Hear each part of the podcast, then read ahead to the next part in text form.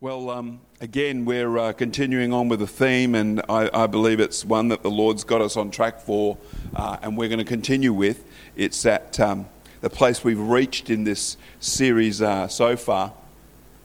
Is that biblical understanding? We need to have a biblical understanding of how faith is not just how we got saved, but how we also are to continue living. The just shall live by faith, the Bible says three times. We're going to live by faith not just have a faith. Oh, I have a faith, I have a belief. I believe, yes, I believe in Jesus, oh, I believe in God. You know, and you'll find people in society, you'll bump into them out the street, and they're like that about faith, but they have no clue about how the just will live by faith and what that means and how that looks and, and uh, knows what the mechanics of that is.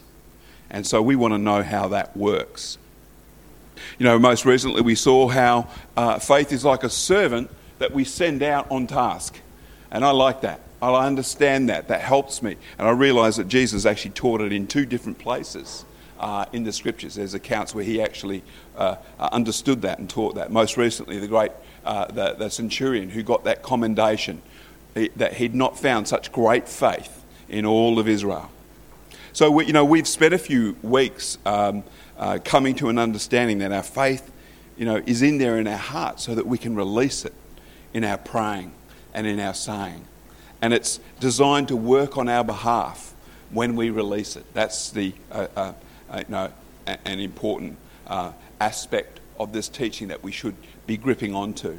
Uh, when does God empower us? Here's the question When does God empower us? Uh, you know, you might come up with a quick little answer, but it's when we adopt His ways. you know, ultimately, it's when we adopt His ways, you know. Some people are waiting for it to drop out of heaven on them. But it's when we adopt his ways that he actually empowers us. And here's the takeaway, and I, I like this. Uh, you, some of you might want to write this down. It's something that Pastor Mark Hankins says just concerning faith. He says this If your faith won't move your mouth, it won't move your mountain. I'll say that again. If your, if your faith won't move your mouth, it's not going to move your mountain. So think of your mountain, okay, and ask yourself, what's your mouth saying about your mountain? Because your faith should move your mouth. Amen. You know, when Jesus taught on faith that moves mountains, he was speaking of the impossible thing that you cannot shift. And uh, we've all got mountains. We've all had mountains, and we can talk about how they shifted, how they moved. It's the impossible situation that which is beyond our capacity to influence or do anything about. Faith released is the solution to the hopeless situation. Faith released is the solution to the hopeless situation. That's the solution right there. Not when God answers it, our prayer or that's somehow a concept that we get a hold of that God needs to answer our prayer. That's, that's when the solution is received. No, the solution is received the minute we release our faith. Amen? It's something to get a hold of, you know, because it's a bit, of a, a bit of a concept shift for some. Been around the Word of God for a while, had some thoughts, you know, gotten into a bit of a rut. Someone said a rut is just a grave with the ends kicked out. That's it, a rut, a grave. You know, sometimes, you know, we get stuck and locked in to a way of thinking that stops us from receiving and, and actually achieving what God wants for our lives. Faith released is the solution of the hopeless situation because it is through faith and patience. The Bible says, through faith and patience, that we inherit the promises of God. If you've got your faith out there, you've got to have your patience out there because there's nowhere in the Bible where it says how long it's going to take. Correct? I'd love to have that bit in the Bible. Or how long does that kind of prayer take to answer? And you turn to the scripture and it tells you. It doesn't.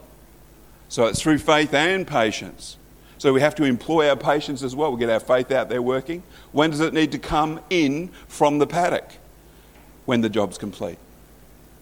So, in other words, you keep your faith out there. Don't bring it in through doubt and unbelief. We're going to talk a little bit about unbelief and doubt today, but don't bring it back in through doubt and unbelief. Oh, it's not working. Oh, I prayed yesterday and nothing's happened yet. Who's been there? Some of us at least wait three days before we say that. doesn't, nothing seems to be happening. But it's out working. Leave it out there. Don't bring it back in to give it a, you know, a quick little how you going out there? Is everything all right? You know, we, we, we want a little checkup to see how our faith is working. It doesn't work that way. You send your faith out to work and leave it out there. You know, you may have a boss at work that's toxic, a colleague, uh, someone in your family that presents as an enemy. Just tippy toe around this one here, okay? Just, just, just tippy toe, okay? Because I know that kind of. Well, now we're getting into those relational areas here, and you feel powerless to do anything about it, right? Well, now listen in. This is how faith works. First step what does God say about it? First step. As always, when you're faced with a mountain, a problem that you can't do anything about, first step, what does God's word say about it? Amen? Getting close. Or even get a word from God about it. In other words, God will drop a word into your heart. But we need to say what God says. And I like, uh, in particular, that particular area of relationships, Proverbs uh, 16, verse 5 says this When a man's ways please the Lord, he makes even his enemies to be at peace with him. What a great promise for those of you that are struggling with an enemy, someone toxic in your life, someone who's just a problem to get on with. What a great scripture. Lord, I thank you. This is how you decree it, this is how you declare it. Lord, I thank you that you make even my enemies to be at peace with me and just start speaking that out. Lord, I thank you that you make my enemies be at peace with me. Lord, I walk in your ways and I know that I'm pleasing to you. And then you just keep, you know, just keep putting that out. I was about to say keep spitting that out, but actually it's a bit rough. Um, keep putting that out, you know, keep, keep saying that, keep praying that. Lord, I thank you that I walk in ways that are pleasing to you and you make my enemies to be at peace with me. Lord, I thank you that you give me favour in their sight. And it's most important because you locate that promise from God that you can stand on and you begin to say it and you begin to pray it. As you do, faith goes out like a servant. And that mountain's got to move. That thing's got to shift. Whatever it is, it's got to change from where it is. And if you wonder if it, if it will, you've got to ask yourself have you been doing this? Have you been working the word in such a way, sending it out like a servant? What's your mountain? It could be physical health, could be financial, could be a hurdle that's just bigger than you've ever had before in the financial area. What we have to see is that what is impossible for us is possible with God. But we've got to adopt his ways. We've got to start living like children, sons and daughters, hallelujah, of the kingdom of God. We've got to start living that way. Not just sitting there, gimme, gimme, gimme, my name's Jimmy. You know that kind of prayer? You know that prayer that just says, well, Lord, you do it. Uh, you, you know, we've got to come to His Word and find what His Word says about it. Get a hold of a promise and start to speak it, start to say it. And I love it when the Lord shifts an enemy and peace is realized you know, when reconciliation occurs. And, and, and, this is just a little word for those who find themselves or who may be in a conflict situation right at the moment. I'm not afraid of having enemies. Not afraid. Probably a little confrontational in nature, actually. I'm not afraid of having enemies. What I'm afraid of is not loving my enemies. Because again, I'm no longer walking in God's ways when I start to not love my enemies. God wants me to love my enemies. He wants you to love your enemies. But I tell you, if they're giving you a hard time, what you need to do is go to God with the promise from His word that will shift that mountain. Get your faith out like a servant working on your behalf. I don't want to be out of the will of God because I start to hate my enemy. Even though, I, you know, I'm believing that my enemies are going to become those that the Lord has made to be at peace with me. And of course, you know, we, we so need to be a people that learn to be bitter, uh, better, not bitter. Amen? Better, not bitter. So move on to another part of our faith and how faith works. But let's get there by seeing that mountain moving faith is what Jesus taught. Teaching, you know, something that was taught, you know, 20 years ago by an American evangelist somewhere. No, we're, taught, we're, we're teaching something that Jesus taught. It's biblical truth taught by Jesus that we can say and pray our way through life. Get that? Say and pray our way through life. Overcoming adversity and reigning in life. 1 John 5 4 says this This is the victory that overcomes the world, even our faith. Jesus, you know, Jesus was teaching this truth about moving mountains so we could see that even the impossible thing is possible with God no matter how bad it looks. Mark 11 in verse 20, and a little bit of a recap. It says, Now in the morning, as they passed by, they saw the fig tree dried up from the roots. Verse 21. And Peter, remembering, said to him, Rabbi, look, the fig tree which you cursed has withered away. And we know the story. Jesus, the day before, had, you know, cursed that sorry fig tree because it didn't have any, you know, fruit on it. Just cursed it. And, uh, and of course, the next day, took a little bit of time it starts to wither. Mark 11, 22 to 24, it says, So Jesus answered and said to them, Have faith in God. For assuredly I say to you, whoever says to this mountain, Be removed and be cast into the sea, and does not doubt in his heart, but believes those things he says will be done, he will have whatever he says. Therefore I say to you, whatever things you ask, when you pray, believe that you receive them, and you will have them.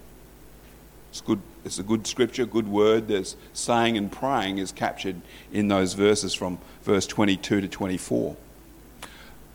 Why have we spent so much time on the saying and the praying? I tell you, because there's an emphasis on it. More so on more so than on the believing. In fact, verse 23 mentions saying three times. And of course, believing only once. You think about it. Usually, your faith's okay. But what it is, is that we're just not saying.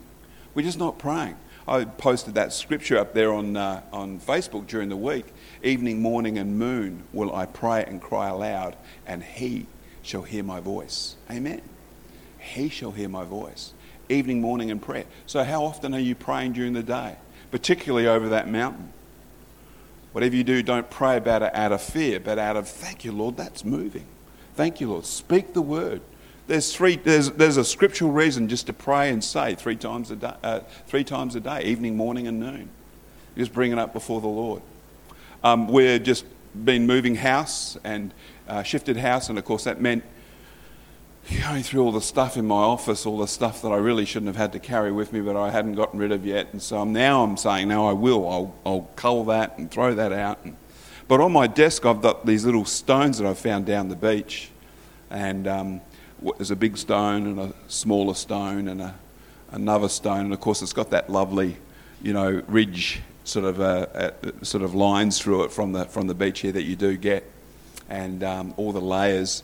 And then right on top of it, I've got a rock that's got, um, it's just a red rock and it's just got engraved on it, pray.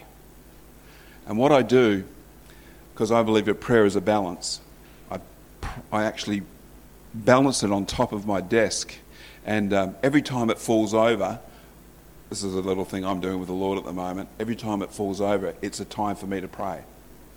It's because, you know, we've got to keep prayer balanced in our life. And whenever it falls off, and at the moment it's falling off all the time, so I say, oh, I've got to pray again, you know. So, so I'm praying more than evening, morning, and noon praying all the time because this little rock falls off the, uh, the, the, stack of rocks and just reminds me, just keep praying. And every time I say, Lord, I'm going to pray, I, I, I remind myself of what it is that I'm praying for at the moment and thank Him. You know, how do you say, you know, do you, do you ask Him again when you're praying all the time during the day? No, you're thanking Him for the answer to your prayer. You're thanking Him that your mountain is moving. You get up there and say, Thank you, Lord, that you're faithful to your word, that your promises are true and real and I can depend on them. That's what you do. See, the biggest problem with many believers is not that they don't believe, it's that they're not releasing those believing words like a servant with a task. Amen?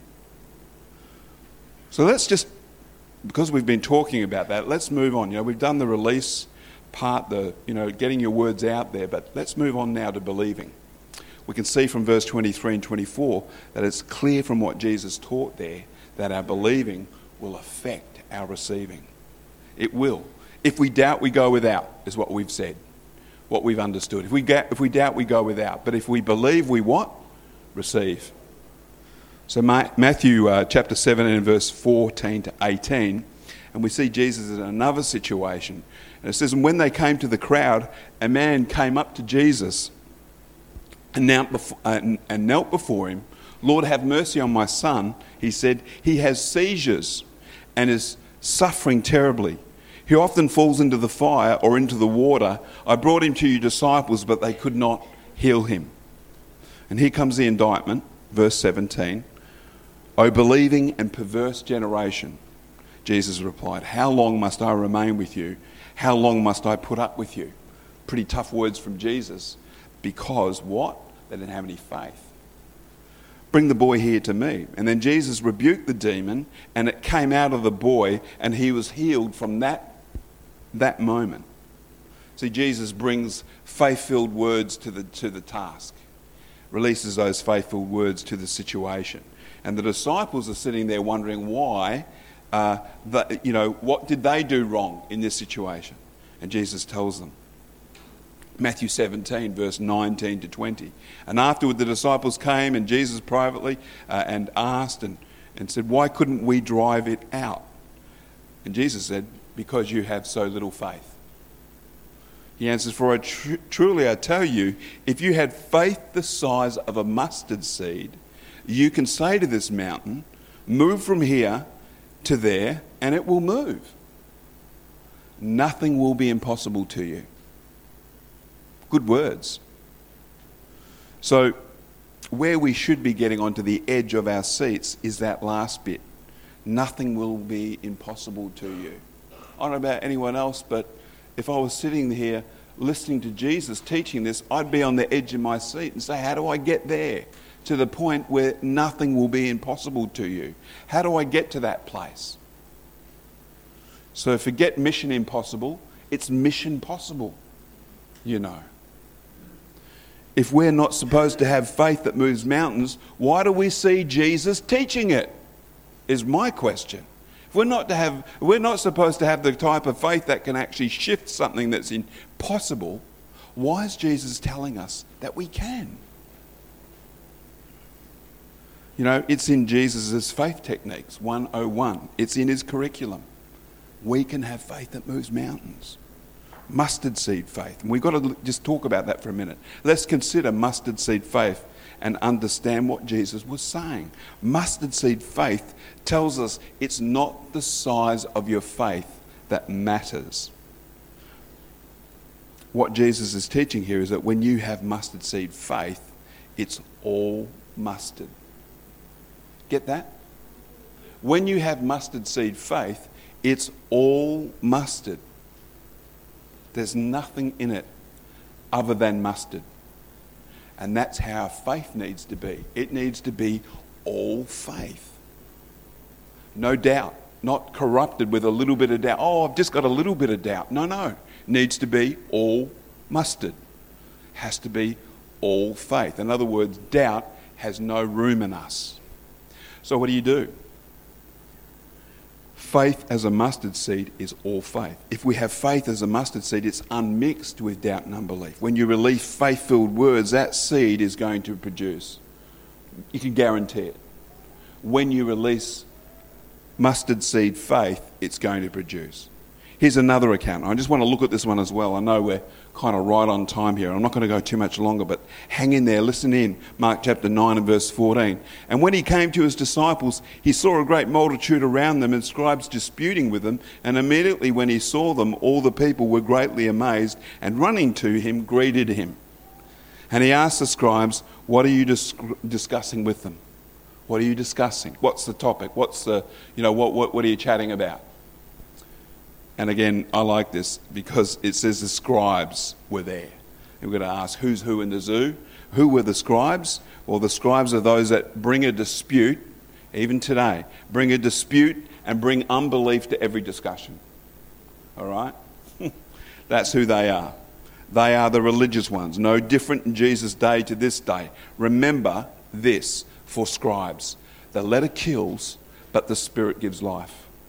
Remember that. The letter kills, but the Spirit gives life. That's what Scripture tells us. Mark chapter 19 and verse 17, we'll read it on there. It says, um, the one of the crowd answered, said, Teacher, I brought you my son who has a mute spirit, and wherever it seizes him, it throws him down. He foams at the mouth, gnashes his teeth, and becomes rigid. So I spoke to your disciples that they should cast it out, but they could not. And here's the indictment on them again they were faithless. Verse 19, he answered them and said, O faithless generation, how, shall, how long shall I be with you? How long shall I bear with you? Bring him to me. Then they brought him to him, and when they saw him, and when he saw him, immediately the spirit convulsed him, and he fell on the ground and wallowed, foaming at the mouth. Verse uh, 21, and so he asked his father, How long has this been happening to him? And he said, From childhood. And often he's thrown him both into the fire and into the water to destroy him. But if you can do anything, have compassion on us and help us. Verse 23 And Jesus said, If you can believe, all things are possible to him who believes. You know, notice that Jesus is placing the responsibility of faith on the dad. Notice that. It's essential to see because there are believers who want to dismiss teaching on faith by saying it's up to the will of God regarding healing. You know, it's up to the will of God. If God wills it, they say, that it will happen. But, you know, the thing is, that's not what Jesus taught here. He makes the outcome dependent on the believing and not on the doubting. And, you know, I can hear the stories and I've heard them and I've been around long enough 30 years or more now to hear the stories and people say, yeah, but what about so and so? And they, they believed. And, but the thing is, we don't know. We don't know in our hearts what people really believed in their hearts. And that's where we have to go back to the Word and make sure the Word is our foundation for what we believe. His will for healing is established in His Word. We don't have to go to God and ask Him if it's His will to heal, ever. Lord, if it's your will. You don't need to pray that way. Mark chapter 9 and verse 24. And immediately the father, get this, immediately the father of the child cried out and said with tears, Lord, I believe, but help my unbelief. I love that bit. I love that. Uh, he, he admits that he's got a bit of a faith crisis going on.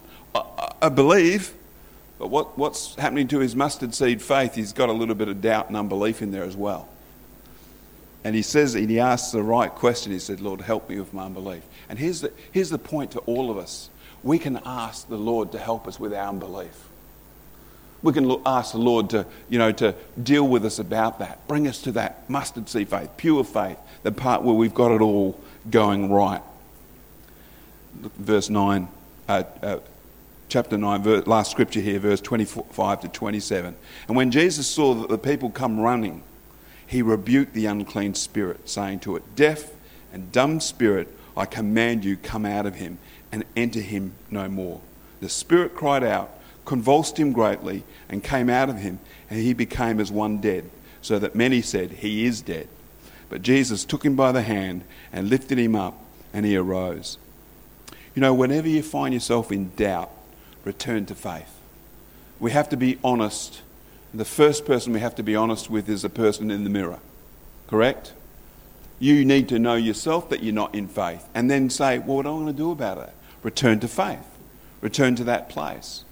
You know, my Bible says that His mercies are new every morning. You know, the Lord's not going to hold you, um, you know, in a place and put you in the naughty corner for a while. He's not going to do that. Or you can have some time out.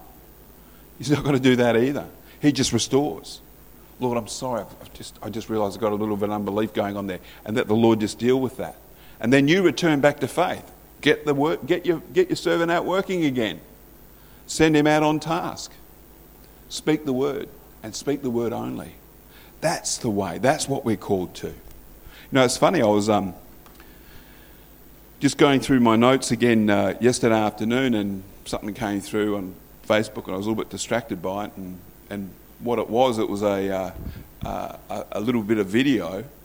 And it really caught my attention because it was right in your face. And it was this, um, looked like a, an outreach into a university. The university grounds, was, you know, like students walking around sort of the, the field, and there was an outdoor, uh, you know, one of those amphitheatres.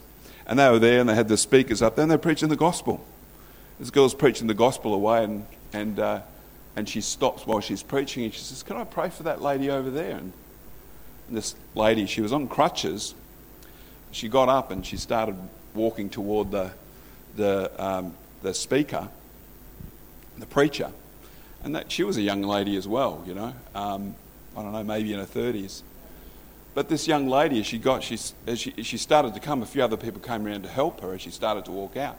She started to manifest some type of demonic spirit, you know. And it was really quite, whoa, you know, this, you know, this is, this is a tricky one.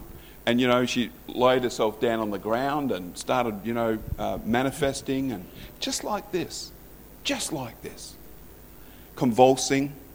And uh, the young preacher girl, I thought, boy, this is going to be a test. What are you going to do? She said, Bring her to me. Bring her over here to me. And as this young woman is brought over with her, what's her name? She, the, the, this demonic, whatever it was, started to actually speak. I'm not coming out of her. I'm staying. You know, it was like this whole, you know, and she says, You're coming out. You're coming out. She kept on just speaking what the word, you know, you're coming out in Jesus' name. You're coming out. And just kept on and kept on and kept on. And then you actually watch the moment when the girl sort of comes to herself and realizes that she's kind of had this deliverance right there in this very, you know, amazing, very public uh, arena. And, um, and she starts to praise the Lord. It's a beautiful thing, beautiful thing to watch. You've got to understand that the enemy is very, very real trying to get into people's lives, trying to get a, a, a hold in people's lives. And um, this dear girl was delivered and started to testify straight away how that Jesus had just delivered her from a demonic influence. And uh, amazing little video. And uh, I'll make it available for some of you that maybe want to have a look at that.